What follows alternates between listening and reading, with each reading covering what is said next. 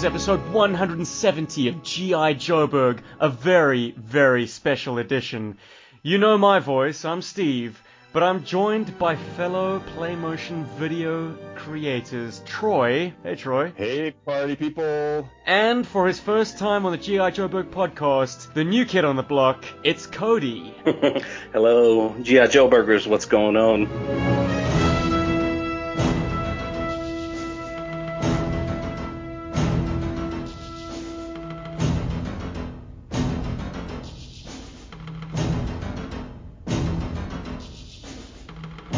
By way of introduction, Troy, if people don't know this by now, you're responsible for a slew of videos to this point. Give us your resume.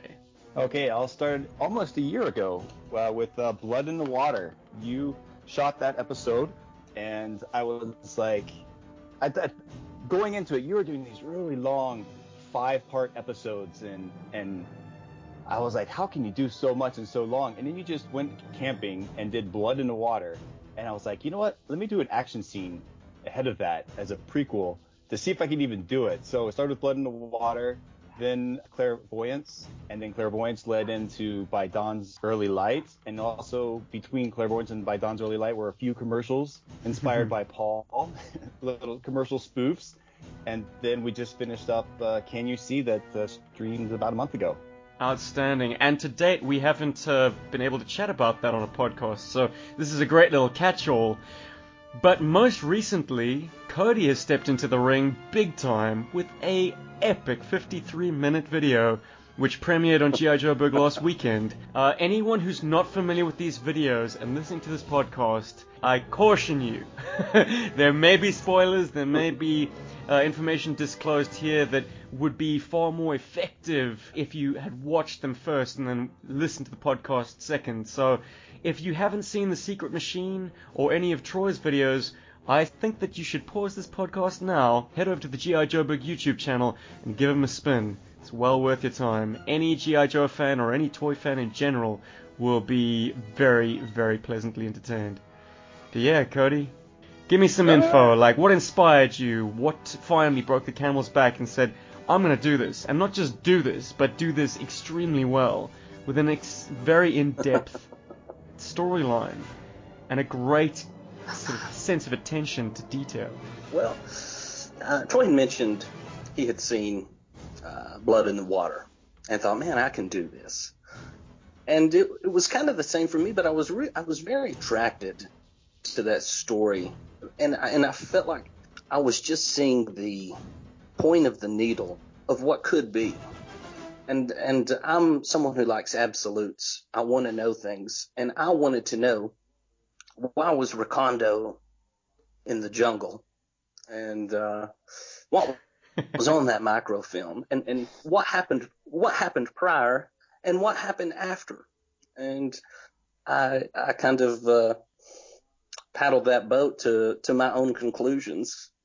And uh, I don't know, that's that's kind of what led me there. And and I give myself something something you having this channel and having to run it and and put out content. I, I think your time maybe pressured. You're like, man, I got to get something out. I give myself the benefit of time, which was nearly uh, almost a year, it seems like, and uh, it was a very arduous task to to put this secret machine together. A lot of it was, you know, how do I make this make sense? Because I had ideas, loose ideas of of what I wanted to do and and what I knew would what I thought would happen, you know. I thought there would be a reaction from from the team. You know, man, what happened to Recondo? What we got to strike back. We got to answer back to this, and uh, we got to find out what's going on. And I don't know. That's that kind. Of, that's kind of what loosely motivated me. Hmm. The thirst for answers.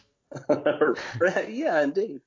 Uh, and you know, blood in the water. Um, it was, you know, it's just um, Recondo in Major Blood, but it was epic. I felt uh, on on a small scale the the relationship between these two characters, and I don't know, it really it really spoke to me. And the, the character Recondo, uh, I really get behind as well. I think he's just a a cool dude. I I felt like I've met some Recondos, just older, rougher, rugged type guys, you know, uh, over the years, and uh, seeing him in that light, seeing him there in his element, uh, in the jungle with Major Blood, it, it was really, uh, it was cool, and I wanted more of it, you know. and you gave it to us, buddy. Excellent, excellent. And and we all right. benefit from that curiosity. right. well, thank you. At its very origin, I, I have a confession to make. Uh, the reason I took that action figure with me on a camping trip uh, and Blood mm-hmm. was because I hadn't really connected with either of them.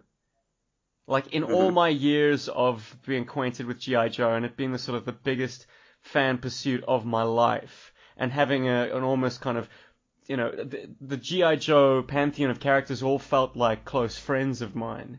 I'd say right. Major Blood and Recondo were the guys on the fringes, on the outskirts of the room, you know, that I didn't really right. have much to say to. But mm-hmm. through the process of shooting something around them, they've become very, very near and dear to my heart. And you've run with that magnificently. Like they are becoming more and more fleshed out and three dimensional. And that's exciting because it just goes to show the depth of roster that G.I. Joe uh, has. It just has like hundreds of characters, each of them with stories to tell. And right. I guess it's a, the joy of fan content that we are in a position to tell those stories. We're not hamstrung by the corporate minds that need every story to involve Duke, Scarlett, Snake Eyes, Cobra Commander, Destro, Baroness. Right. Mm. Yeah. It, in my opinion, any Joe on the roster can hold its own movie. I think they're just that deep and that well fleshed out that you can make a feature about anyone. Precisely. But that's what's so cool. It's like, you know, you've got your popular ones, but then you have, uh, like, I was using Crazy Legs, and Crazy Legs was not my favorite, but he's grown on me, and it just kind of I just needed a guy to jump out of a plane. He fit the profile. He's 87. Let him go. Troy, I I would hazard a guess that no one in fandom or in sort of the, the, the sort of popular media GI Joe creators have ever shown as much spotlight and as much care and love for Crazy Legs as you have. And it's in the comments that people are saying, "Oh, good to see Crazy Legs getting some action." So there are people who love him, and yeah. you know, it's like we, we serve we serve all. yeah, man. So hats off to you too, sir. Awesome. Awesome. You know, you were talking about how you felt about Recondo, and being a kid of '85, being this is when I was born. Uh, GI Joe didn't really enter my realm and, until I was about five years old. So Recondo was well off the shelves by the time, you know, by then. Um, hmm. and sadly didn't get much of a, a follow up version, unless you're going to count no, uh, Tiger Force with the, the Tiger Fly. Yes. He was kind of one of the forgotten guys. That was the version of Recondo I had, mm. was hmm. the Tiger Force version, but I always wanted that uh, Jungle version, V1. Uh, and it wasn't until the last JoeCon that I got my very first version one Recondo in the in the big tubs, the big loose bins of GI Joes that you could sift through. You know, Cody, I dream about those tubs to this day. Five dollar Joes. Oh, five dollar Joes. Uh, fantastic. Uh, filled to the brim. I mean, there were several. I mean, it, you know, it, and it brought me back to uh, that, that being a kid of uh, being born in 85, that's how I got a lot of my 80s Joes was secondhand at flea markets at uh, antique malls or, or, or whatnot, and they'd be all lined up on a table, you know, and you would, you would look at these characters and, you know, characters you've never seen before, or at least that was in my case. You know, I had no idea who some of these G.I. Joes were lined up on the table because, you know, if they weren't on the cartoon or uh, I, I didn't necessarily get my hands on the comics. I had no idea who some of these cats were, you know. Uh, and that kind of it brought back that feeling that like that uh, being at JoeCon and seeing these tubs of of, of just uh, excitement. You know, digging your hands through hundreds and hundreds of loose figures. It was uh, it was pretty awesome. Yeah. Tell me about it. Gee whiz. Flicking the scripts back to the secret machine. Yeah, let's talk about the secret machine. You, yeah, you broke the mold, buddy. I know that I always liked to start my play motion videos with a cold open, uh, and that's something that uh, I mean, it's a style choice, but I suppose it also avoids having to create an opening sequence which wasn't necessarily going to be utilized in the actual production proper, so it added a layer of work. But you went with a different approach. Right. You went with a very hot open and a title sequence. right. So it immediately keys the viewer into the fact that this is like an episode of a an ongoing series. Nice, Right. nice work. And so many visual effect techniques being used in it. Now I shoot I, I do everything in camera. I do not know a thing about visual effects, so maybe you and Troy can talk me through some of the stuff that you utilized in that sequence because it is stunning. And the, the one Well- thing that I picked up on, Cody, that I really loved is you had the G.I. Joe written across the screen, and then you did a slow fade into the G.I. Joe logo on the helicopter, and I thought, okay, that's cool. How it just kind of, it kind of flew right into it, kind of very seamless. So kudos for that. Right. And that was something I worked and worked on just that, what, three or four second clips for a, uh, a ridiculous amount of time. And I still never was quite, I wanted the color to fade to the same color green as the dragonfly to where it was almost unnoticeable that, that something had changed, you know, until the dragonfly pulled away. Mm. But uh, I never, I never just could quite get done what I wanted to get done there. But it was uh, effective nonetheless. Yeah, your vision is clear to the viewer. I mean, we're all working with the tools we've got, which can sometimes be very rudimentary. So, you know, this isn't, these are never going to be professional productions, but we can approach, at least in our vision, that professional, you know, level. I'd say, Cody, have, have you ever considered direction or video production as a career path? Because there's some visionary stuff that you utilize in, in this video. Right. It's, this is not just a casual pursuit, man. It's well Right. crafted. Uh, no, I can't say that I have. No, no, I've always been artistic, and and I've always uh, and and I can visualize things well, uh, and and lead that vision. You know, um, uh, in my craft that I do for a living, I'm an electrician. They say uh, come up with a plan, then work that plan. You know, and and that's kind of um, how I approached it. You know, if I, if I saw what I wanted to do, you know, and I worked it. I worked that plan. And it's it's easy to get distracted or give up as time goes on to not work that plan, you know, that you've come up with. But uh, I didn't want to sell myself short, I guess, if you will. And I guess that's why it ran 53 minutes long. Well, it was a packed 53 minutes. Oh yeah. I mean, It was you a got a lot of locations, a lot of characters, a lot of events, and then a stunning action sequence out at sea, which was genuinely gripping. You know, there was action Mhm. above the water, you know, on the deck of the Moray. There was a lot of action below the water. It was well conceived, man. I I was at the edge of my seat that whole time because with these fan productions, there are no rules. We could kill characters off. Right. No one has that kind of plot armor that you come to expect in professional GI Joe media. Right. Yeah, there's a reason why there aren't too many movies underwater. They're really hard to do. They're really challenging. And you went at it full force. And um, I love that shot of Torpedo where his eyes are just kind of uh, coming up over the water, and then he's on top of the shark, and it's like, oh, curtains. sorry, sorry, random viper. It reminded me of Back to the Future 2 when uh, Marty jumps off the edge of the sort of the, the, the, the tower and Biff's like, oh well, saves me a bullet. and then the DeLorean kind of hovers into view and Marty's like, yeah.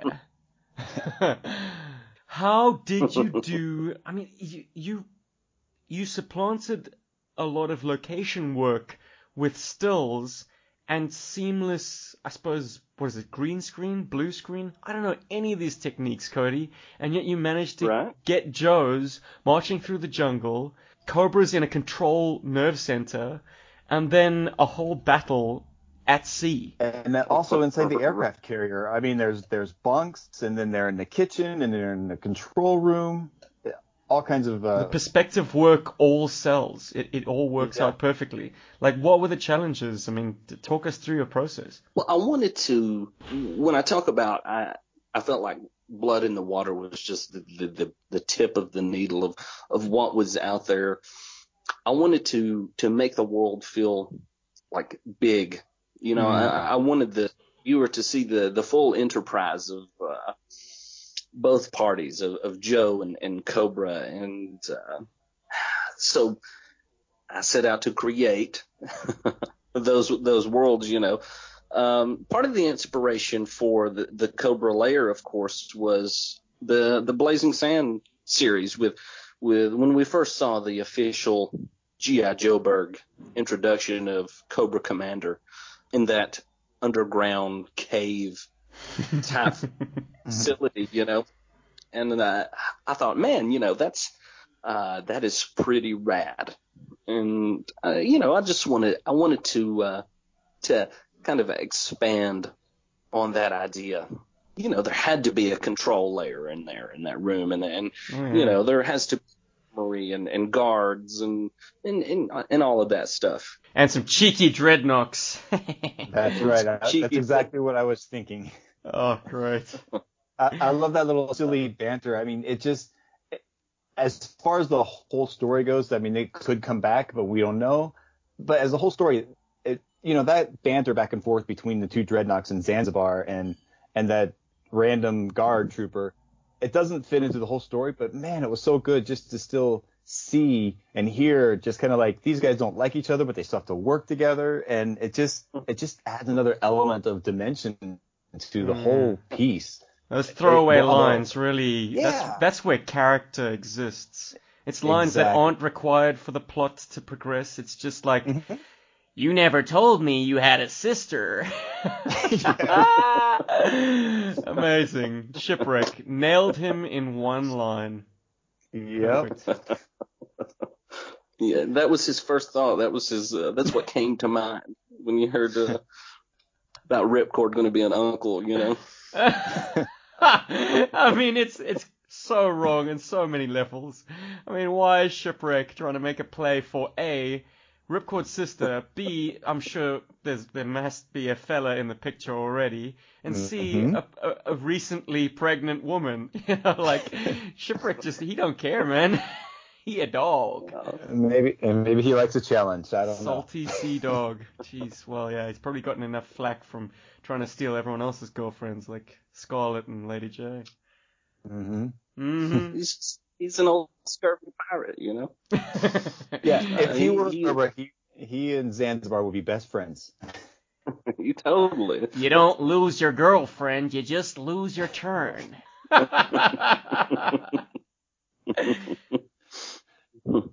totally.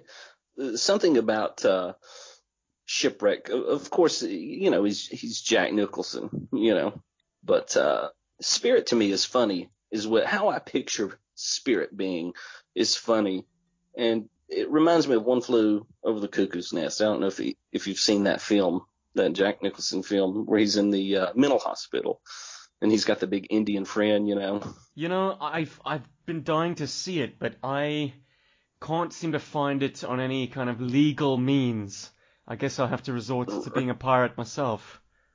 Yeah. It's not the kind of thing that you typically find on Netflix or uh, here in Australia. They've got a, uh, a service called Stan, but uh, One Flew Over the Cuckoo's Nest as a classic, I've yet to find it. I guess because it is quite quite racy, isn't it?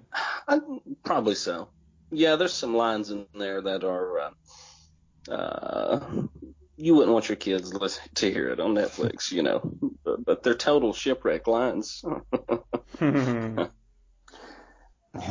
And speaking of um, a spirit, I love Yes. the the scene when they're on the helicopter and about to jump in, and that's another one like where Stephen was talking about character is is developed there. They're all having this conversation. They all, if I remember correctly, they asked Ripcord, or or was it the other guy? Have you ever done this before? And you're like, nope. And they're just kind of like, but here we go. Some were all about it. Others were like, I don't like this. And I, I love Spirit's line where it's just like knowing is half the battle. And what's the other half? Not knowing. Not knowing. that was yeah, that was great. That was- yeah, that was that was awesome. What was Spirit's line before he jumps off the dragonfly into the water? Oh, I'd rather I would be rather be a bird bird. than a I'd rather be a A bird. fish. Oh man, but rather be a bird than a fish. Yeah. Great, some philosophical stuff, and nice that there's a distinction between our two Native Americans in that Airborne's very much less uh, esoteric. He's very much more, uh, you know, business at hand, whereas Spirit is always w- waxing philosophical. Ah, brilliant, brilliant. Indeed. And I guess since we're talking about character, you, you did all the voices for everybody, correct? Yes. Okay. Yes, I did. That is that is very hard from personal experience. And I think you did a phenomenal job of just altering your voice enough to know that like, oh well that's not that guy talking, that's somebody else talking. And it was through accents, it was through uh, intention, it was through like vocal tonality. I mean every everything. I mean, you know, it was easy to tell like, oh okay, this is this character and, and that's that character. Yeah, So- I think the biggest Right. danger is always being worried that, that there's going to be some kind of visual confusion because Mm-hmm. it's the same Mhm. instrument making all the voices, the same Right. same physical instrument. Obviously, the, the tonalities and the, the the timbre will be the same, but I never felt for one second confused as to who was speaking. So another credit Right. to you, Cody. Bravo, man. Stephen, how many how many voices do you think you could do? Look, the problem is not so much with the the more characteristic voices. Mhm. The problem comes in the more general North American accent. You know, Hawk will start sounding very much like Mainframe, will start sounding very much like Duke. You know, like that's my big problem. Like when it comes to caricature voices like Shipwreck, Barbecue, I mean, I could do those all day, man. Cobra Commander, Right. Anyone who has a signature vocal style, you can set them apart. The problem comes in that massive group in the middle, which are just like Mhm. the Joes, you know? Right. Yeah. I, I imagine the same, you feel the same way, Troy. Like, that's where you start finding difficulty in differentiating. Whereas the very broad, like, like going Australian for Major Blood, for instance, would be very distinct. hmm And so that's why Crazy Legs has such a unique accent. True, yeah. It seems uh, Hispanic to me, if I'm not mistaken. You know, I don't know what it is. well, it definitely doesn't sound like Falcon, so mission accomplished. yes, I think you mentioned Hispanic, and I kind of ran with it for the second one, second episode. So I kind of like leaned into it a little more. I But- wonder if anyone else made that observation, or if it was just me. I guess uh, you hear what you what you hear. it's as simple as that. Like we're all our ears are all trained slightly differently.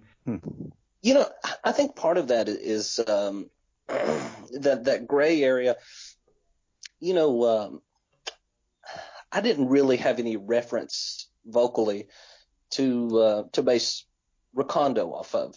Um, and and you know we had we had General Hawk on the on the cartoons. You know the I'm not, I'm not sure the actor's name who did did the voice for General Hawk, and and I tried loosely to mimic that, but I, I think it's just it's really how you go about selling the character, if you will, and it, and if it's sellable and and believable, uh, whether or not if you if you if you're hitting the mark on, on on trying to mimic a sound or a voice or not, I, I think it still comes across as uh, as believable. As you know, uh, you know, you can distinguish your voice just enough uh, between between characters. But if it's if it's uh, if it's sellable, I don't know if you, if you create that that narrative. Also, cutting back and forth from one figure to the next. Kind of helps, doesn't it? Yeah. yeah. Wait, Yes, g- give, give the audience a little visual cue. Uh, this person is speaking because the camera's on him. I mean, it, it also, Right. like the fact that our subjects are immovable pieces of plastic. Well, immovable faces, I should say. I mean, the rest of them is articulated, but we can't exactly get any lip flaps to give away who the speaker is. Yeah. Yeah. And if I ever cast Beachhead, I'm definitely calling you Cody. Excellent. Why is that? Does he sound Yeah. muffled naturally? That Yeah. drawl of Cody's. Absolutely. Are you speaking through a sock, Cody? I remember that uh, scene in the uh, com- um, cartoon years ago where Mainframe and Beachhead are trapped in this uh, some kind of box, and they finally get it open, and Mainframe says, "Beachhead, I need to talk to you about your deodorant." Deodorant? I don't wear any deodorant. He's like, "That's what we need to talk about." You know, that line got referenced by Glenn and his boys. Oh, that's right, they did. They lifted That's- that clip. It was terrific, man. Great, Yep. great opportunity to throw those two characters together. I mean, Beachhead is not the kind of guy you want to be in a locked box with, and certainly not the kind of guy you want to be on a long road trip with. Poor mainframe. He always draws the short straw. Cody, tell me, buddy, in terms of a chronology, I mean, we've got a quite a wide span of, of things that the secret machine touches on, and I'm sure it has Right. internal continuity. By uh, by that I mean it's got a second part, which we'll get onto in a moment, um, Right. which will directly continue the events. But it seems to me like you've taken great care to integrate it into some kind of greater narrative. Uh, so it touches on previous G.I. Joeberg play motions um, from the past in various key places. The one that I'm most curious about is that we've got a major supporting character in a Corps figure, Tony Tanner. Yes. And I think while you were producing the Secret Machine, sort of in the thick of things, and maybe in the planning phases, you you had some questions for me about what the fate of the Corps was. And I was like, I don't really know, man. They could pop up again. I mean, Whispering Willie definitely got away with with uh, a few toes intact. Um, but uh, Tony Tanner just looks like the kind of guy you'd encounter in the jungle. In fact, when I was a child and playing out the sort of Predator style games with my Joes, he was invariably on the team. A lot of people cast GI Joes Right. as their their kind of Predator Dutch uh, rescue team. Me, I like to mix it up with a few members of the Corps. But do you imagine this takes place after or before graduation day? I would have to think that this uh, totally takes place before, but I, w- I was in my head, I, and I had spoken to you before about the how you chronologize y- your videos, and to me it made sense. You know, graduation day, and, is that the first video? Is that how? you know, all right, it's graduation day. Now you're a Joe. Now let's do some Atlantis Factory. You know that kind of thing. Sure. Uh, and you, had, you know, and now you, you had said, well, it fits here and here and here. But yeah, I, I would say this: if Blood in the Water is the first video uh, in chronological GI Joe Berg, because that is that is important to me. The the I, you know I want to put a label. I want to I want to look at this broadly. You know, Mm. it's hard for me to uh, like it's a uh, it's it's one big narrative. You know, Yep. uh, Well, you're a meticulous man. You like things to make sense. You like the continuity to stitch together properly, and I, I appreciate that, and I'm sure the viewers do as well. Uh, I agree. Yeah. I'll speak for the viewer. Listener. You know, I think but, Stephen, you and I but had, speaking had- of Oh, go ahead, Cody. oh Tony Tanner and the and the Corps. You know, uh, um, there there is speed. You know, he Tony Tanner. I hadn't seen you since January twenty fifth, nineteen eighty. You know, that was a line from Stalker in the uh, in the video. Mm. I, I kind of feel like uh, that the OG thirteen and the and the eighty four guys are just uh, they're older. They you know they have to be maybe in their late 30s, early 40s. I would say they're uh, a good majority of them are, are Vietnam War veterans, you know. And so before they were on the GI Joe team, you know, they had a an active military career and life before that, and and those Corps guys, you know, they had to run around in the same circle. You know, they had to know these guys and and who they were. And this is just in my my GI Joe world, and and uh, I thought, wow, why not incorporate that to a degree? And it just adds an an extra element to the story. You know, showing that relationship of hey you, are uh, we were on you know we know each other and and we at one time were were buddies but now we're on opposing sides you know which speaks broadly on uh, the the two lines themselves if you if if you will the the GI Joe and the Corps toy lines you know mm. uh, hence the lines of mistrust mm-hmm. uh, early on in the video the fla- flashback to Recondo's mission and the fact that he started out with Duke and Snake Eyes, but Duke and Snake Eyes hung back to keep an eye on the international peacekeepers. Or what, what, what did you call the Corps? International heroes? The internet international security force, which was that's it, yeah. When they first debuted, and I think it was '86 when they come out, they were the Corps International Security Force. Oh, were they? Was the with this yeah, it was the headline under the under the card, you know. So that's where that came from. Cool. Yeah, I think I must have uh, caught him a little bit later. But I mean, historians would probably correct us and say that the initial Corps uh, name, yeah, exactly, Gung Ho, and then that was a a losing lawsuit against Hasbro, who obviously had Gung Ho trademarked, or, or if not trademarked, in fact, they probably were able to assert some kind of claim because Gung Ho was a major G.I. Joe character at that stage. Totally. Interesting times. Interesting. T- and you know that, to get off on the Corps a little bit, that, uh, those first few waves where they, they had kind of a, a standard camouflage where, uh, like that Tony Tanner who's in the video, but there's, uh, Hammer and, uh, their, their names escape me. Fox. There's, there's three. Fox, yes. Large Sarge. Large Sarge. it's all coming back to me now. Yes, the uh, the African the the flamethrower. Uh, I can't think of his name. Uh, Junkyard. But they all share or Junkyard, and there's one other. But they all share a common camouflage color scheme that is incredible. And mm. I, hmm. I love those guys. I think they're pretty rad. But Tony Tanner, uh, I don't know. I think he may have met his end at the uh, at the end of a rifle from Recondo. yeah, brutal, man. We do have a death toll in the secret machine for sure. and not counting Cobra operatives, I mean, it, it goes both ways.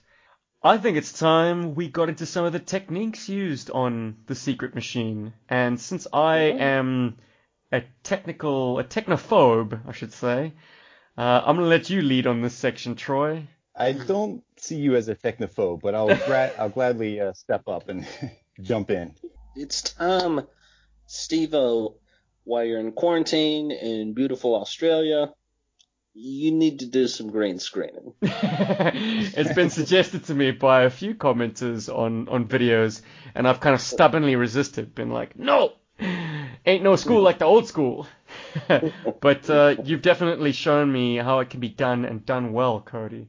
I remember doing green screen when I was in college back in '99, and um, mm, it is so tough to green screen plastic shiny blue and green figures because the most common colors like okay you need a green background or a blue background and it's like you can't use either one because all the figures have green and blue in them. You can get away with some figures and others it's super super hard to do. So i'm very curious on you know what you were using and how you were using it what software and uh, all the tech talk all the geek stuff. Well i tell you out of necessity to create this story I live in North Georgia, so going to Seychelles was uh, in Tanzania was of course out of the question. So Uh, you want to see? You want to try that word one more time? Seychelles. uh, Say it. I, I suppose it, uh, you know it might be a valid pronunciation where you're from, but I'm more, more accustomed to it being called the Seychelles. Seychelles. Wow. Okay. Uh, basing this off a map. no, you know what? It was Larry Harmer who was quoted as saying, "Don't ever make fun of someone's pronunciation. It means that they learned to speak a language through reading." So right. That respect. that's funny. That's just that's just how I pronounced it. So Seychelles. The Seychelles is how I've been saying it, uh, Seychelles. and, and I have been there once upon a time. But uh, uh, like I say, man, who made up these rules anyway? I, I Alright. accept Seychelles. Seychelles. Yeah. Seychelles. That's wrong. Stephen, you're wrong. yes, I hang my head Alright. in shame. So on with the story. yes. Onward. After you've insulted me. No. I'm so uncultured. I've never even heard of it. it's off the coast of Africa. Uh, it's Okay. on, the, on the east coast. Yeah, Okay. And now I know. there you go. and not knowing is the other half. So. Yes. Uh, Classic. um, what were we even talking about? Uh, oh, Lo- green screening. Green screening. Okay, green screening. So that was something that was kind of foreign to me, and I thought, man, you know, there's got to be an app for this. And so I went to Google Play and yada yada yada. Uh, tried a couple of different apps. And our kitchen and in in my home is kind of a uh, a brighter green color. And and through just playing t-shirts, I have I have uh, several green shirts, and you know just finding corny little backgrounds and, and images and and this and that. I would uh, I was able to start uh, green screening. You know, just through the app. It's uh, there's several out there, and it's simple to do. One figure that's fun to green screen with is sci-fi because he's so uh, he is so neon green. So you can, uh, you know, if you uh, have an image of fire, you can make sci-fi look like he is uh, burning uh, or, or something to that effect. Wow. But uh, yeah, Yep, Yes. gotta gotta work that in now, Cody. There's absolutely gotta be a sequence where sci-fi's on fire. Damn, man, poor guy. right. Troy, you were talking about the the uh, challenge of, of green figures and shiny plastic and green screen, and I, I tell you, my green screening process is very rudimentary. I had went to the Dollar General and picked up some green poster board and like a cardboard fold out, like kids do projects on, you know, like um, a science fair project, uh, a, a trifold cardboard section, maybe four foot by five foot, and I just plastered these green poster board pieces onto it. And there was my green screen, and uh, you know they were double sided. The the actual paper itself, one side is more glossy, and the other side is more more matte finish. And I found that the matte finish worked well. The app was able to differentiate from the matte finish green paper to let's say the green colored camouflage on Stalker or or Airborne or somebody like that. So I, I ran into that problem some, uh, mainly with the um, where where the the guys would fade into the background, but it wasn't so much so that it would derail me from uh, getting getting done what I what I wanted to get done. Could it be that the tech has improved since you were in college, Troy? Is Uh, it possible? no, no, not 20 years. we are at an incredible precipice of technology because Cody, if I'm understanding you correctly, you created the secret machine on your mobile phone. Yes, I do. Not, I, I I have a laptop, but I never utilized it for uh, the secret machine. Visual effects, a layered soundtrack, a very densely layered soundtrack, a lot of complex action, and a hell of a lot of footage. You know, I'm sure you had several hours worth of footage, and you managed Yes. to do it all on your phone. Yes, not not only that, my Walmart uh, Straight Talk cheap cell phone. Cody, you're blowing my mind, buddy. Wow. Wow, wow. We are at a very interesting time in history, and I think it's anybody's guess what the future of this little mini genre of home video making is. But I'd like to think, gentlemen, that we are kind of pioneering a new way of playing and sharing our playtimes and sharing it with the world. And like, I certainly hope that it catches on because clearly the tools are ready. They're Yes. there. Everyone with a phone in their back pocket, and that's pretty much all of us, has the power Yes. to, to shoot these things and create them and share them with the world. Man, very exciting times. We have no excuses. Mm. yes, indeed. And you, you know, there's on uh, the Joburg Facebook page, there's always like um, like Andrew Creech hosts these phenomenal uh, story photos. Mm. You know, Mm-hmm. Photo I wanna Bike is another one. Yes. And I want to challenge those guys. You know, download some apps, shoot a little film, take your time, uh, record some voices, and, and, and see what happens. Because we all benefit from it, I feel like.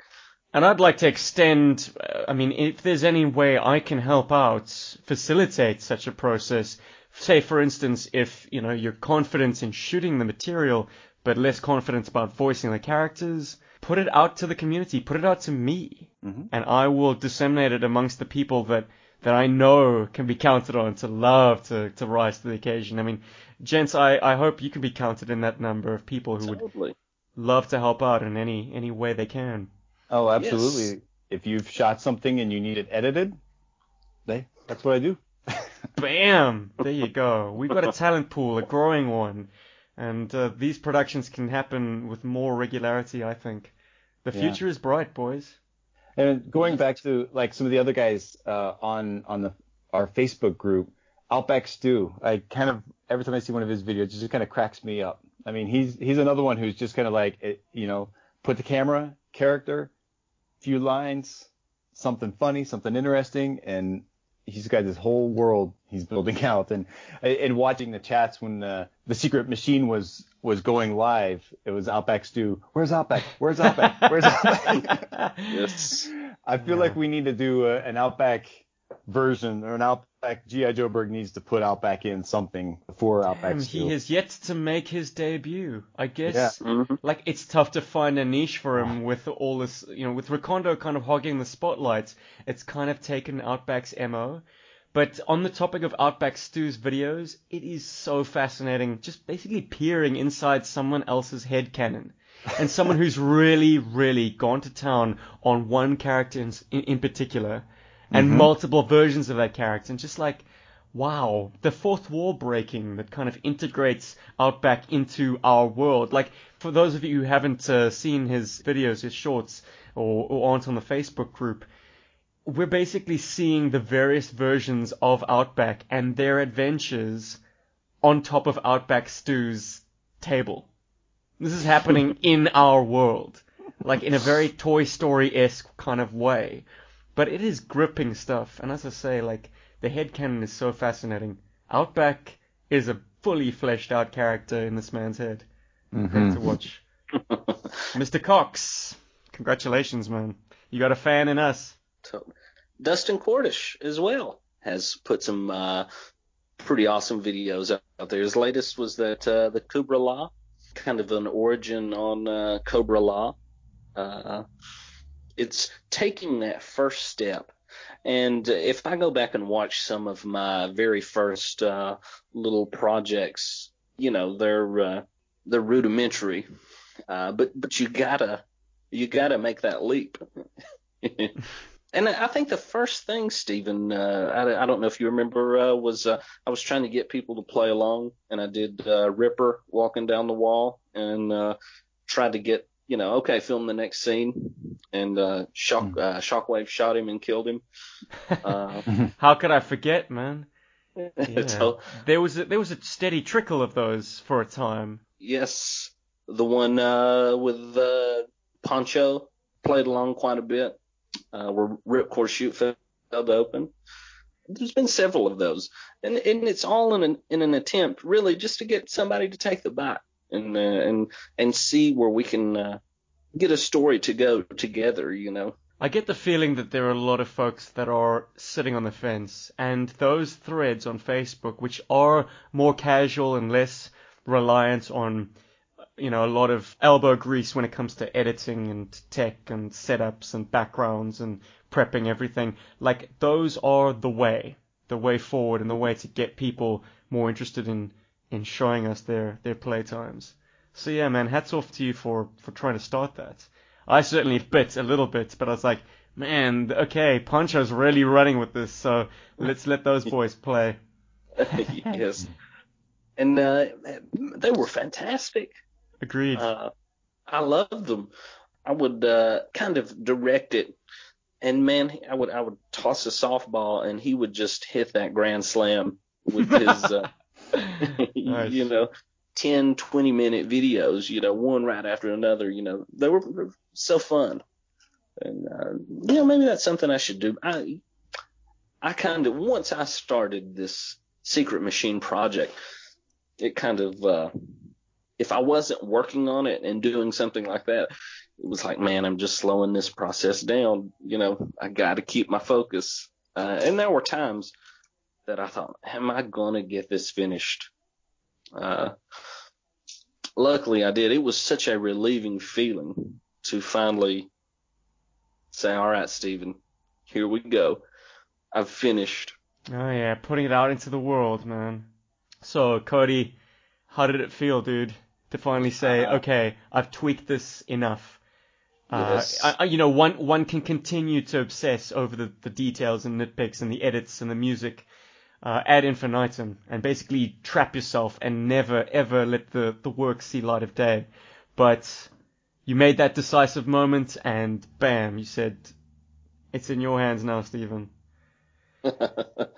It feel Uh, good, right? Yes, it did. Uh, it did, and you know, and and in releasing it, there was some that caught uh, an advanced screening. Uh, yep, indeed. To fill anyone in on, on what Cody's talking about, uh, I give the keys to the castle to uh, our, our contributors. So Troy and Cody have the login details for the GI Joburg YouTube channel, so they can upload directly, and it doesn't have to go, you know, via me and then then upload it to YouTube. But uh, Cody, not being perhaps the most experienced YouTube publisher, accidentally made it public for I think all of about an hour, and in that time there were something like 120 views. Wow. Yeah. And I- I, I- was panicked. So with absolutely zero promotion whatsoever, and completely out of the blue at a random time, uh, 120 people got the advanced screening and and left some comments, in fact. But when it came time to actually officially premiere it, I just want to make reference to the fact that I think at one time we had over 60 people watching the premiere, which I think, and I, I don't really weigh hang much on the numbers, you know, you know, people. Th- th- hopefully, this will always find its target markets, however big or small that might be. The people who really love it will be watching it and applauding and commenting and loving it and rewatching it. But uh, I think over six, 60 people in the premiere must be some kind of a, a GI Joburg first. Awesome. Yeah, and they were Yeah. the, the good kind of people, the commentators, the the active participants in all things play motion and GI Joe. And that's what you want, you know. And you, you had you had texted me uh, or messaged me rather, uh, you know, when it went great, and I thought, you know, uh, something about it, the secret machine itself, is there's a lot of fine details that can be overlooked. You really have to pay attention, especially uh, the stalker and the the General Hawk scene. And and I was worried that it was going to be too meticulous. You know, there's a there's a 20 minute scene of debrief with with General Hawk, you know, uh, and I was worried that it was going to go over a lot of people's heads, and uh, you know, I kind of surrendered that as as long as people enjoyed it and will continue to enjoy it, that's really all that matters, I guess. Troy, do you want to speak to that? I think I might be too close to the project to to give an objective opinion. But do you feel like uh, details like that ran on too long? No, I don't. And I that I was I was thinking about that scene specifically, and it was like like I thought it was great because it is so much detail that the first time I watched it, it's like, oh man, there's a lot of stuff happening. It made me feel like, you know, you've got the top dog telling you something super, super, super secret that no one really knows, and you've got you can't write down and take notes. You got to remember all this stuff, and it's a lot of details. I was panicking for Stalker because like I don't remember all this. At least I can record it and go back to see it. And I that just to me, I just applaud your writing and just I mean it's all spelled out and very clear, and it, the time just blew by. I, it didn't phase me at all, and I know exactly how you feel because I'm the same way. It's like, do these videos need to be action or can I have some story? And it's like that was all, all, all perfect. Hmm. I that's thank you. Filming a scene of uh, a guy taking over a moray and shooting and killing people, and that's fun. Mm-hmm. You know that that's exciting. But two guys talking to each other uh, can be arduous. You know, uh, draining, especially with the secret machine. I wanted to make sure that I spelled out clearly uh, it's kind of uh, like an origin story movie, you know, where mm-hmm. you have to sit through the whole process of, uh, oh, okay, this is them before, now they have powers, and now they're learning how to use them. You know, you really just want to get to the action, you know. But those scenes are so necessary when when building a, a character and, and building a story. And the Secret Machine is is kind of like that. It's that that building that uh, laying the groundwork for things to come, I guess. Yeah, a 20 minute briefing is earned when you are bookending with so much activity, mm-hmm. various characters, location changes, intrigue. I mean, yeah. Recondo, he has a very close brushing with death. He's absolutely shell shocked. There's some intrigue with Gung Ho you know, that, mm-hmm. that gets interrupted. I mean, Doc's about to check him out, and then bam, no, sorry, Doc has to report to the, the flight deck immediately because they got a, a wounded man coming in. Like, there are a lot of unresolved questions, and so to have a more sedate scene between two characters where all the answers seem to be present is, I think, uh, it's an important change of pace for the viewer. So, yes, I know I'm not objective at all, but I think it works and the, the details of, of having the map really helped a lot too because mm-hmm. I could follow around and it's like, oh, okay, we're going on a mission. All right, I'll take, I'm, I'm going on the northern route. I know where I'm at. And it just, it gives kind of like, you can feel like you're there and you've got a much, much better understanding of like what this layer is all about. And who's where and like okay i could visualize on the map like okay Recondo was running through here at this point and you know it all made perfect sense. The rattler came from there. It's tying all the knots yeah, together. Troy. cody even told us where we were. Yeah exactly. Where, where, we were when we shot our segments on on blood in the water. Hey. yeah and, and i didn't even know. Hey now you know. And knowing's half the battle. And the other half is? Not knowing. Not... yes. You didn't know, Steve. You were on a video. yes. Damn, man. In the Seychelles? Crazy. Some great beaches. no, Steve. Seychelles. oh, great.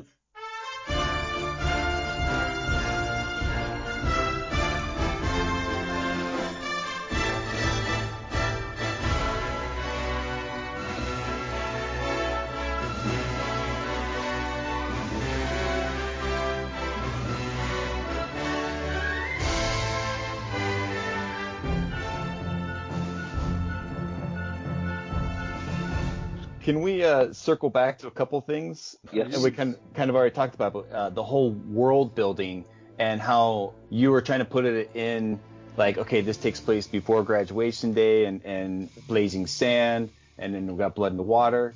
But there's another one that we're talking about that's Kozlov, the return of Kozlov. Yes.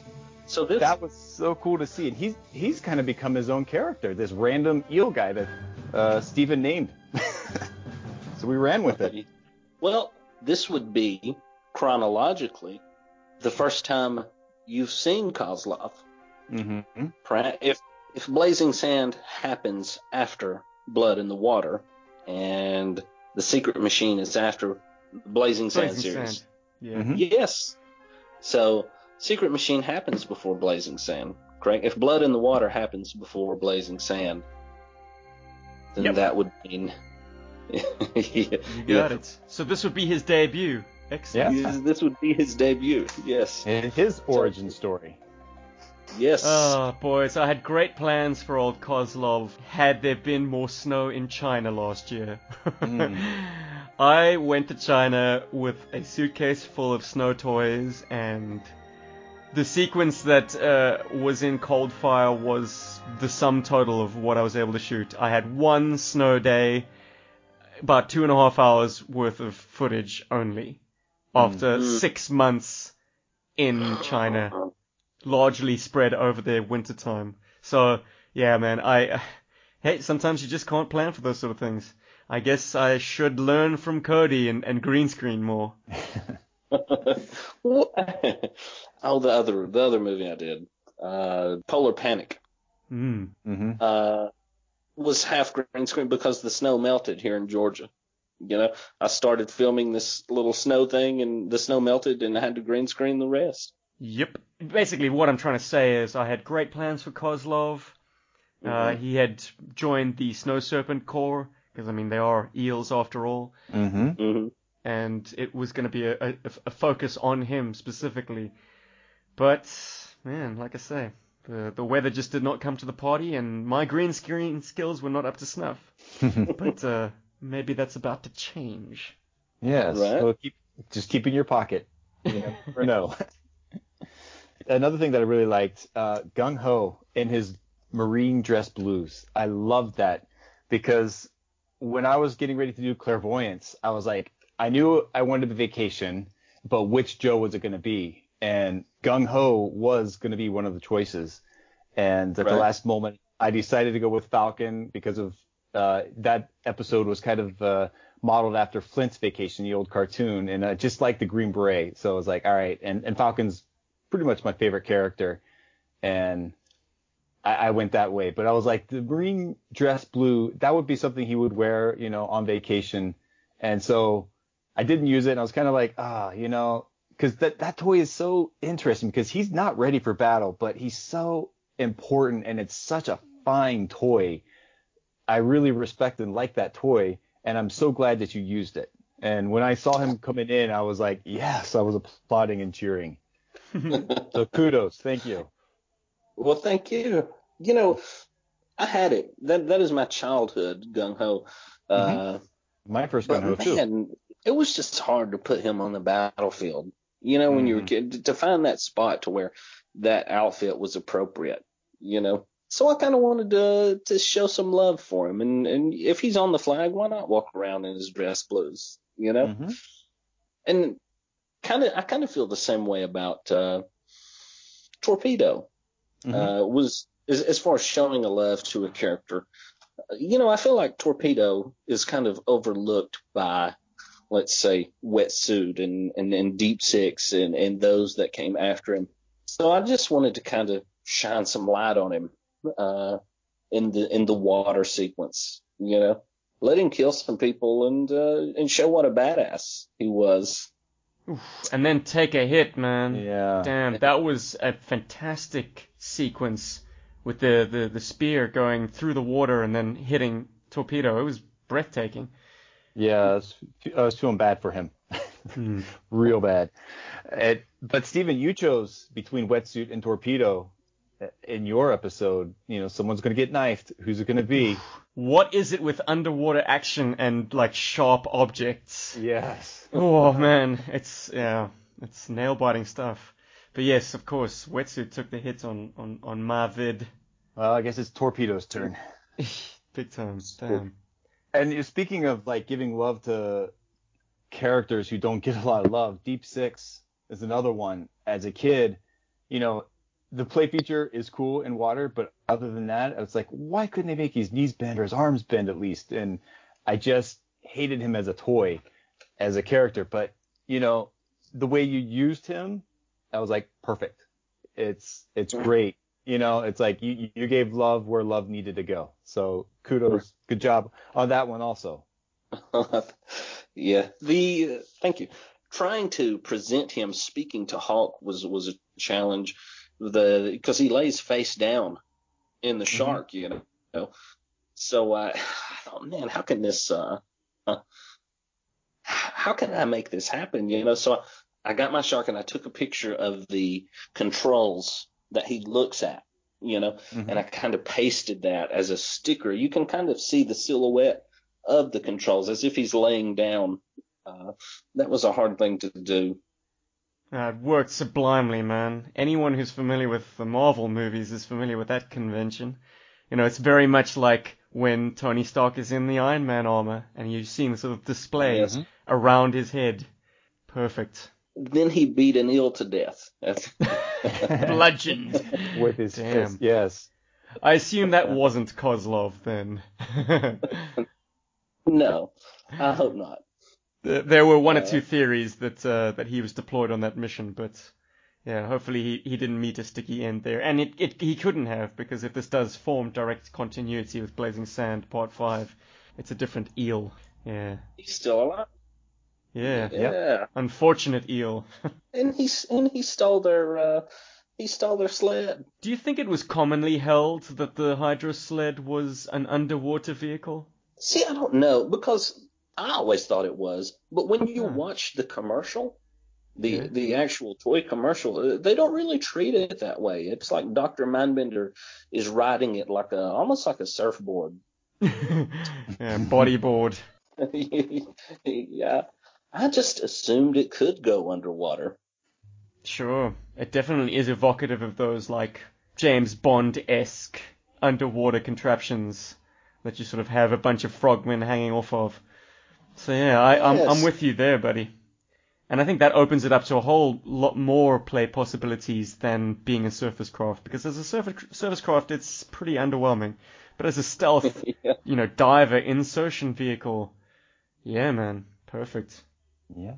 It kind of harkens back to the uh, 1964 GI Joes. They had something very similar. The the original 12 inch guys. You know, they had an underwater sea sled as well. So I guess based off that, I just I never it never crossed my mind that it couldn't be an underwater vehicle. I tell you why a lot of people might have thought otherwise, and that's because have you ever tried to submerge it? Yes. It will typically always bob to the surface. So it's naturally buoyant. I think it traps air in all the right places and and will typically come back up to the surface. It will not kind of stay down for very long, unfortunately. I love those smaller vehicles like that. Um, Yeah. And and there's there's something about the sea sled in particular. It's it's it's rad. Uh, you know, I mean it's uh it's got two missiles on it. Uh, how big missiles. You know? yeah. Those, could, It's, those uh, could sink a, a, a whale big time. You know, now that now that we're talking about this and thinking about it, the gun on the front is kind of like harpoonish. So Mhm. harpoons would be definitely an underwater weapon. So I think that I think that might be a, a very big clue that yeah, it should go underwater. Indeed. I mean- and the fact that it's a resculpt, or not a resculpt, a sort of an upsizing of the eel harpoon gun. I don't know if you noticed that, but it's it bears the same sculpt, just Hmm. I think twice. It's in it's enlarged slightly. And Mhm. oh man, I, I realized I just said um, that the the torpedoes on on the uh, Hydro sled could take out a whale, but I don't think a hovercraft is susceptible to torpedoes, is it? If it's floating, Well, if it's hovering, it, it, Yeah. it pro- the to- torpedoes will probably pass harmlessly underneath it. So, anyone ab- about to jump down my throat on a technical point, please don't. I, I, I withdraw my point. How about the first celebrity cameo in any G.I. Joburg play motion film? what, you don't count Sergeant Slaughter? Uh, well, Damn, son. Yeah, yeah. But yeah, in terms okay. of in terms of action stars, you don't get bigger than the Schwarzenegger. Yeah, that was pretty cool. A lot, a lot of people in the, in the comments were like, "Okay, where'd he come from? Where'd that character? Where'd you get him?" Oh, such a cool way to close down the the episode. So good. Just begs many questions. And then you had some crazy like visual effects slash like video distortion going on, very Terminator esque. So Right. there's elements of Predator and Terminator, uh, probably Commando as well. I mean, he Arnie's just such a treasure trove of like 80s tropes, Mhm. action movie stuff. Ah, yeah, dude, gives me goose flesh.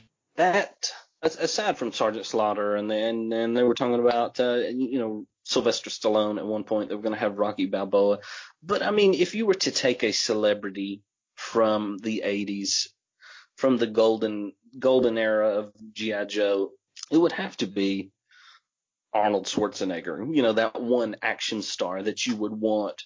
Uh, or at least I'm speaking personally, that you would want in your movie, and and I had always wanted uh, an Arnold GI Joe growing up, and uh, Road Pig version one was always my substitute. You know, if I wanted to play Terminator or Commando, but with the uh, advent of uh, 3D printing, uh, there was a gentleman on uh, a Facebook group I'm in, O Ring Warriors Nation, and he Mhm. had, indeed, and, and he had was selling these head casts of, of different GI Joes, uh, like uh even the uh, the the torpe- uh, the Recondo without a hat uh, is also shown in there. And I and I messaged this guy and I, I hit him up and he lived in the Philippines and I paid a little bit of money and now I have uh, Arnold Schwarzenegger head. A dream come true, you know. Damn, man, he's from the Philippines. I was in Yes. Manila. Oh, Just I was in there. Manila about a month ago. Well, over a month ago now. But uh, geez, time has started to just blur into into one. But yeah, damn, I, I could have picked up some firsthand. I was curious about where you got the Recondo without the hat, also. So that now I know. Yes. Now I know that answer. Yes, uh, there, I think in the uh, Plastic Crack was the name of the guy's website on Facebook who sold the Arnold head. But Brian Holst also cast heads, and the hatless Recondo is a Matthew Lecroy uh, sculpt, and Brian Holst sells the uh, casts of them. I think, and if you go on the website and, and you hit them up uh, or, or message them, I think, and I think they're like five dollars, something like that. You can have a hatless Recondo, a Recondo in a beret. Oh, excellent. Yeah, man. As cool as the slouch hat is, it'd be nice to have the Mhm. options. And you certainly can't keep it on his head when he's actually in the infirmary. You know, Right. under the knife, as it were, from Doc. Like, why would he still be wearing his hat? you know, uh, he went. Recondo went through a lot. I mean, and and Troy, with your intro to Recondo, uh, he was hit with a missile. Mm-hmm. Uh, Steve, you hit him with a missile. And blood water oh, for Recondo. Ah, Bullets just bounce off the man. He's Teflon. Indeed. And then it seemed like he went through a lot, and the little montage I showed that what led up to him being on this stretcher on the secret machine. Uh, he kind of, and uh, you know, I, I felt like, man, he's gonna break. He's got, we, I have to show him breaking, and he punched Doc. Mm-hmm. hmm You know things are wrong upstairs when you take out your aggressions on old Doc. I mean, he's the Mhm. most affable G.I. Joe there is, isn't he? yes. That that scene was as kind of serious as it was. That was a pretty uh, exciting scene to film. Recondo's mental breakdown, gun whipping, footloose, and barbecue, and uh, pointing a gun at General Hawk. It was it was uh, it was a Mm. pretty good time. Yeah. A little bit of internal tension within the G.I. Joe camp, which, to be perfectly honest, not many of the, the big boys in G.I. Joe media have, have played with the idea that, like, Joes themselves can be at each other's throats. These are human beings as well, and they're dealing with a lot of stuff. So, nice work, Cody. I'm going to jump a little bit further along our agenda, gents, and find uh, something that, that Troy actually posted up very handily. During the live event, the premiere of The Secret Machine, we got a question in the thread, and I was hoping each of us could answer this perhaps. The commenter wanted to know if anyone had done a Marvel storyline. Aaron. You know, something like a, a one-to-one conversion of Larry Hama or the other writers on the Marvel comic book into Playmotion format. And we all said, no, we haven't. But maybe you guys want to go into detail as to why. Troy? I haven't because I looked at a few of the comics and then there is so much stuff in the comics that I just didn't have or wasn't creative enough to figure out how to do. Because I, that's the first thing place I wanted to start was like, oh, the comics are there. You've got your storyboard, you've got your story. It's all voicing and shooting and editing from there. But then as I start kind of digging in, it's like, oh, there's a lot of I can't really. How do I make that happen practically? And how do I? The, it became kind of tougher, and so I bailed from it. But after Aaron was talking and made that comment, I started thinking about what you did in Atlantis Factor Five with the Sky Striker and the um, the Rattler. That pretty much was very, very much like the comic book. And, and so I kind of think that you were almost there. I, I, would give you some points for it. You know, there's definitely a heavy influence from the shots that you took, and who's in the who's in the planes. You know, it's the Baroness and um, Lady J. So you know, I kind of think we, I think as a whole, you did, Stephen. I think that you kind of uh, brushed a, across it. Oh yeah, definitely a huge inspiration to this stuff. Cody, mm-hmm. how would you how would you answer Mr. Mr. Aaron's question? The thought has crossed my mind. One idea I was I was throwing around at one point was the silent castle, because there would be no dialogue. You know, it would just mm-hmm. all be action and, and movement. But I was, uh, or the silent issue rather. Silent interlude. Yes, silent interlude. I'm sorry. One of those. It's silent. you guys know what we're talking about, right? It's issue 21. But I, I ran into the same kind of uh, wall that Troy did. Was you know, uh, this was prior to to to green screen and, and anything like that. And and and also I was worried because they're so sacred. Uh, I thought, man, I, I don't want to to attempt this and not be able to do it justice. Really, if you know, if I'm if I'm trying to do a one to one conversion of the comic to a to a play motion video. Uh, so I just kind of stuck to my guns, and and I also like to. Uh, I, I know the, the the comics are there, and a lot of people hold hold that as the the canon origins or, or the canon way that this has to happen. But part of the fun for me is just uh, creating my own story and there you go. running with that. I feel precisely the same way. Uh, the comic books are canon to so many of us, so I've tried to never contradict them too heavily. Mm-hmm. Mm. But I think in this format, there is a terrific opportunity to cut a a new path, one that harmonizes both the cartoon elements and the comic book elements. So ramp up the seriousness of the stakes. Yes, there is death, there is violence, there is victory and loss, there is continuity because, of course, the car- the cartoon being a daily episodic cartoon, it never really deviated from a status quo. Like by mm-hmm. the end of the episode, everything would be all the all the chess pieces would be reset to the same position, and a new writer would be picking up the reins on the next day's episode. So it doesn't have an overarching continuity that the comic book might have had. But the comic book was also weighed down by that continuity in that it was dealing with a core group of characters almost every single issue, and everyone else was just a bit player. Mm-hmm. The opportunity exists for us to create new stories that, as I say, don't directly contradict anything that's come before, but create intrigue and interest and expand upon characters that are, are perhaps uh, lesser known and that would be my answer. It's just why reinvent the wheel? Those comic books are so good. Mm-hmm. The silent issue is a masterwork. I mean, it, it finds its way regularly into even non Joe fans' top 10 comics of all time. So it's an almost impossible gold standard to, to recreate. Uh, ain't broke, don't fix it. Let's Yeah. create something new. Yep, that that is true. Those all the comic book stories have been told, and uh, but the Secret Machine has never been told until now. Excellent. I'm excited to see part two. Have you got a working title yet, Cody? Uh, subversion conversion. Hey!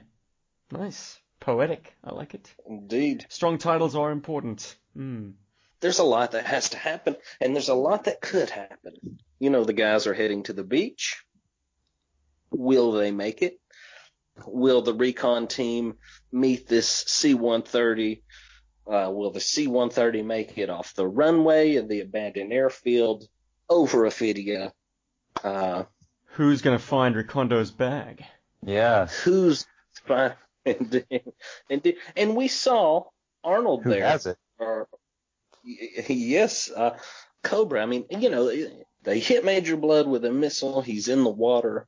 Is he gone? I don't know. But I feel like if this was such important information, they wouldn't just leave it at that. I mean, they would have to come search just to make sure it was destroyed. Just to make sure that microfilm isn't out there Hmm. still. Uh, And of course, the biggest question of all: What is the secret machine? We got a lot of questions, man. You've set it up very, very nicely, Cody. right? Uh, what is the secret mission? I mean, Oh, I'm not asking, man. I want to find out along with everyone else. what is it? I mean, you see uh, on the the uh, the island there in, in Seychelles. Yes. very good. Though I like your one better. Anyway. so, in the in that that Cobra control room, all these televipers, they're controlling something. You know, the the guy says, "I, I want a status update on Module One," and and and the televiper gives him the rundown. So there's there's something going on, and and even uh, even Destro, his his line, uh, even the missteps of Major Blood didn't derail this operation. Everything's still going according to plan. So I guess we will have to wait and see what exactly this plan could be. What is what is Cobra up to? Uh, and and who is involved in this? I mean, is is this uh, is this Fox and the Corps? Are they involved? We don't know. Uh, there's a lot of questions to be asked. It's very exciting for me to see someone take something that I'd kind of shelved and, and Mhm. thought very little of continuing and then really running with it and, and creating these conclusive answers, but also creating their own new questions and conclusive answers for those. Yeah, Cody, it's it's it's perhaps uh, the biggest thrill for me. while while this stuff is entertaining and wonderful for anyone who is a fan of these types of videos, I think they'd be hard pressed to be bigger fans of it than than I am. It is wonderful to to see, you know, maybe the seed planted all those many months or years ago by me been so taken up and very heartwarming and, and exciting to to observe. So I thank I- I you, man. Uh, you're, you're welcome. I, I was curious to what your take on it was. Had you put any thought into what happened or why was Recondo in the jungle? You know, uh, any prior story? I'm, I'm curious. Any prior story to the the setup of Blood in the Water, or was it just I- kind of a spur of the moment thing? It absolutely was. Uh, it was that, and- and as I outlined at the beginning of the pod, like it was a case of pick your two least favorite figures, Right. and because you know I, I I struggle to sleep when there's too much uh, ambient light around. I think I was up at f- about 5 a.m. because the the tent was obviously bright as daylight in there. Mm. So I went to a dried out, or not even dried out, it was a little riverbed, and uh, just the action sequence kind of scripted itself.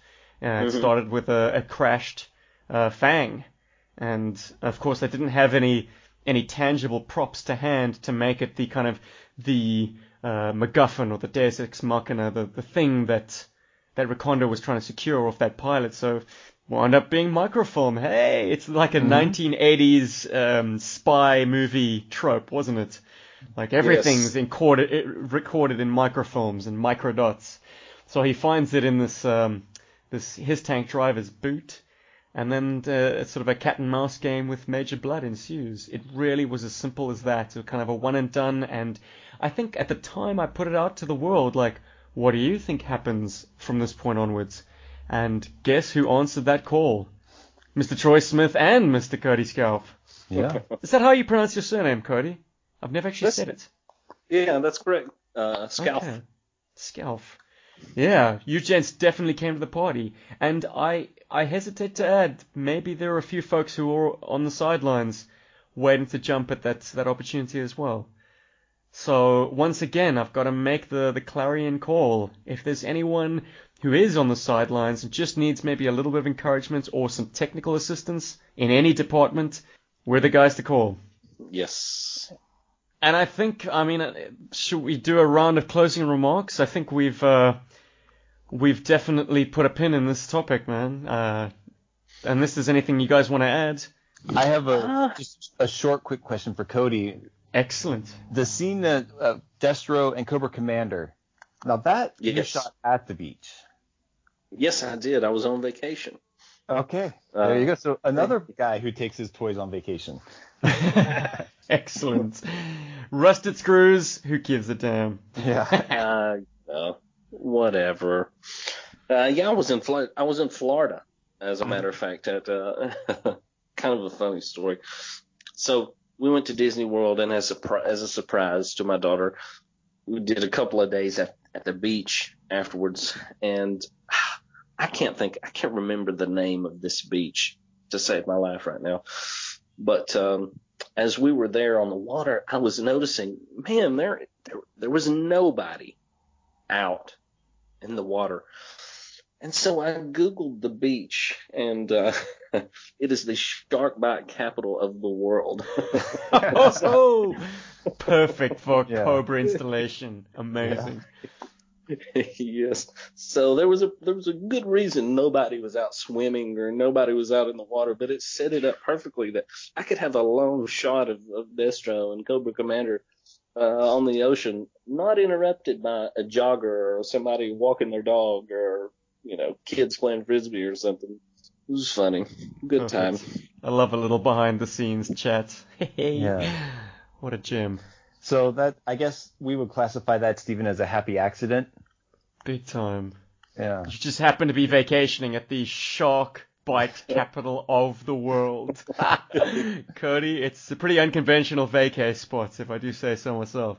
It was a good rate on the room. I couldn't I couldn't pass it up.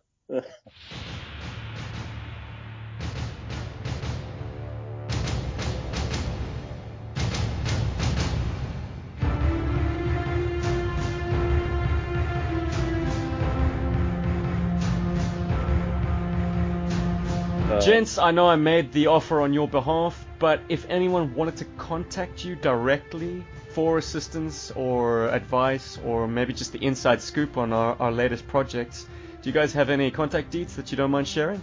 Or should they just look you up on Facebook? Yeah, the Facebook. Usually uh, peruse through the Joburg Facebook. Yep. Troy Facebook Smith, group. you'll find him there. Yeah. The one and Mhm. only. Yeah, and I- and I think probably that would be the best avenue would be the Joburg Facebook page. Sure. Uh. Anyone who's not uh, a sucker for Zuckerberg and uh, does not want to get onto those social media outlets, you can get hold of me and I will get hold of the fellas on your behalf by contacting a real South African hero at gmail.com. Awesome, gents. It's been great chatting to you. I think uh. We've given the listeners uh, an audio treat, but also a great companion piece to these awesome webisodes. If anyone has still not seen, check out the YouTube channel. You can find Cody's work under The Secret Machine, and Troy's works are By Dawn's Early Light, Clairvoyance, Blood in the Water Prologue, and the most recent one, Can You See? Yep. Excellent. Gents, thank you so much. Troy, Oh. Cody, let's do this again sometime. Definitely. Let's do it. What a good time. Mhm. All of the best with your forthcoming projects, gentlemen. All right. Thanks. Thanks, cheers. Yo, Joe. Bird.